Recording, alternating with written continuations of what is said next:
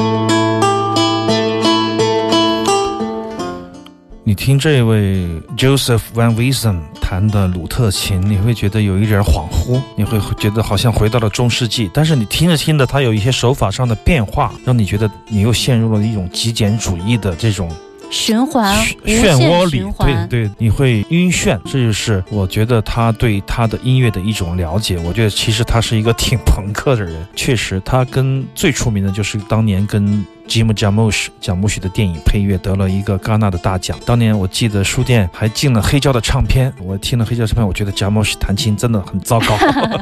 但这一位 Joseph Van Wisen，我觉得弹得非常好，是我喜欢的类型。所以说这一次他也会来到我们的 OCT Loft 国际爵士音乐节上做一个独奏的 solo 的表演。对对对，这也是我非常期待的一场表演。其实，在我们节中节之外呢，哎呀，真的是一言难尽。每一场演出我都很喜欢。开幕的演出来自丹麦的打击乐手 Marina Mazur，非常马林棒，巴是吧对他的打击乐 solo、嗯和他的平野静子的爵士三重奏。第一天吧，就是一个女性的。特别能打的，打遍天下的这样一位打击乐演奏家带来的开场，超响明天，非常期待。明天是爵士音乐节。对，然后就是这一场 Joseph Van Wisen 带来的鲁特琴的独奏，我这辈子从来没有见过一个真正的鲁特琴独奏在我的面前。这也是嗯爵士音乌德乐，节嗯，对，乌德琴的表兄、表弟应该是，比乌德琴晚一点，从嗯中东传到欧洲去的很长的时间，但它根据受到了巴洛克音乐的影响以后，产生了一些变化，比如说弦上的变化，还有音色上的变化。它们中间的那个孔都很小，所以说我们可以听到木头的声音，你会听到它们的声音有点低音不够嘛，就是因为它木头上的音孔非常小，像玫瑰一样，所以叫 rose，是有一个一个装饰纹样的小孔嘛，很漂亮，而且弹起来我觉得音色非常的迷人。如果你持续的听它这种极微主义、极简主义的弹奏，你会真的会陷入一种特别 恍惚当中然，后容易被感动吧。我想有两个人可能会哭吧，李医生和那个小夫，开玩笑啊、而且其实眼前我觉莫生得气啊，生气眼。前是五彩斑斓的，是很绚丽的。，对这张专辑，整个你听下来，你会觉得它在简单中间蕴含着特别复杂的一些变化。这些变化只有心与心的沟通的时候，你可以感受得到。而且就是说，你耳朵特别尖的时候，你发现，哎，突然间是不是又多了一把琴出来？然后嗯当你回过神来的时候，哎，还是一把好。像还是一把。过了一会儿，你又觉得，哎，是不是又多了一把对我琴？刚刚还多了一。个人，对。对，我说是两把吗？哦，都不对。我觉得这样的音乐，极简主义的乐器，它会带给你这样的幻想，会觉得有一个人参与了演奏，他同时又在最不被注意的时候悄悄地离开了。嗯这就是我听鲁德琴的一种特别强烈的感觉。我相信当天如果台下的观众够安静，应该可以有非常好的享受。我们今天剧透了很多呀，十月份的 OCT Love 的爵士音乐节啊，对，所以说针对这个外地的听友的节中节，其实好像是特别特别的突出，但现在我感觉平时日常的演出损失。也非常想看，怎么办呢？只有像小夫这样的，他可以说订全程机票，把年假休完。但实际上，很多朋友如果听不到的话，可以去买他们的唱片，可以托朋友买。我觉得这是一场非常值得去听的演出。从他现在的音乐里听，昨天晚上我听和现在听，我陷入的是两个漩涡，你知道吗？嗯，因为你情景不一样。对情景不一样，你陷入的是两个，我觉得非常的曼妙的一场期待的演出吧。好，行走的耳朵听少听但好听的音乐，我们最后半小时。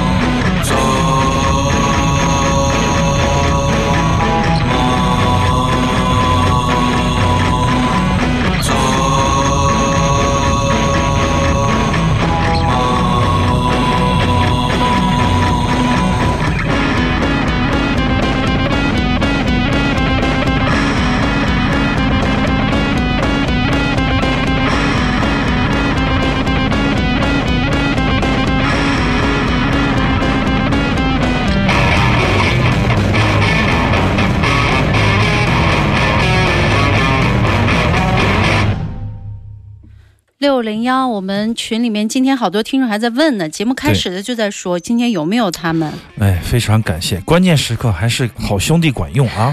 法尔克给了我两首曲子，还专门为我们做了混音，但时间的关系，在阿那亚只播了一首。但这首《做梦》，我觉得也是非常非常的精彩。跟上一次播的是《陌生人》，这也是他们即将出版的新专里面的一个 demo 的一个小样，非常非常的天才的创意。我觉得，而且我觉得这三个人的乐队完全不违和，他们的音色简单直接，但是又却有很深沉的那种丰富感啊！我觉得是用简单来制造的，啊而且他的构思，你看这首跟之前完全都不一样啊。而且最让人觉得意外的惊喜就是法鲁克对汉语的应用是一种特别错位的正确表达。明白我的意思吗？就是他是想要去正确的表达，但实际上他的眼睛里的汉语和他思想里的汉语表达出来的跟我们是有一些错位的。正是这种错位，使得我们的汉语被赋予了某一种。不一样的特性，就是你在他们的音乐里面看得出来，他们对汉语其实，如果你不知道他们是哪儿的，你会觉得，哎，他们对汉语有稍微有有贡献，你就知道吧？对，就是它有一点别扭，但是呢，它又体现出了汉语它好像你体现不出来的，对它。拓宽了你对汉语的一些认知啊，这种荒诞感或者说是这种反差，我觉得是特别迷人的。也希望这两个，一个体育老师，一个曾经的英语老师，一个翟晓明，两个法如克，这个三人的。六五零幺乐队会越来越好，我相信只要他们坚持巡回，如果今年他们做第二年的巡回，呃，明年啊，嗯一定会比去年的受众或者说是铁杆粉丝会更多更多成倍的增加。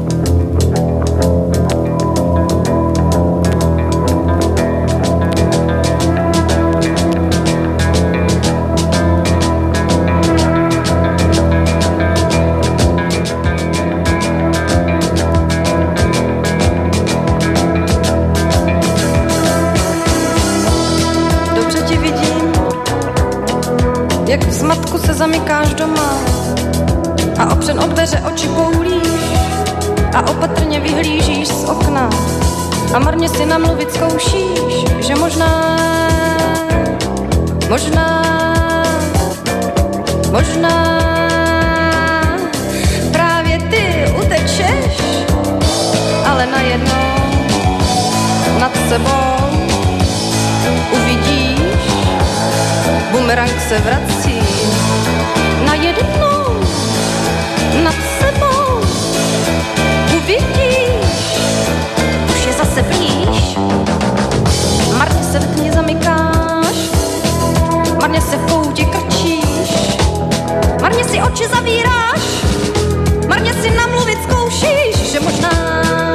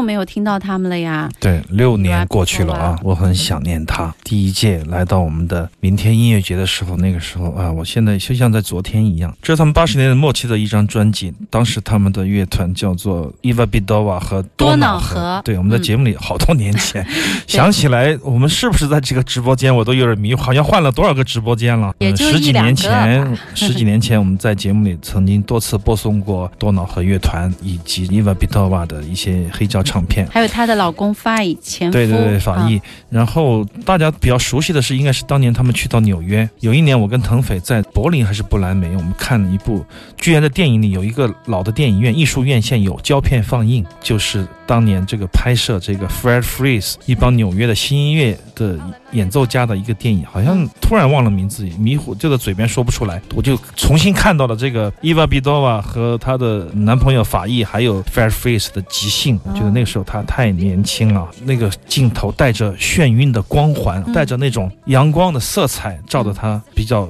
稚嫩的脸上，现在已经快六六十多岁的老太太了。真的呀，这么对老吗？对对对，但是他的音乐是非常年轻的啊。嗯当时我们去北戴河想的是，在午夜的时候应该选一首这样的有女声的，能够嗯在某种程度上来平衡一下我们听的那些怪音乐的。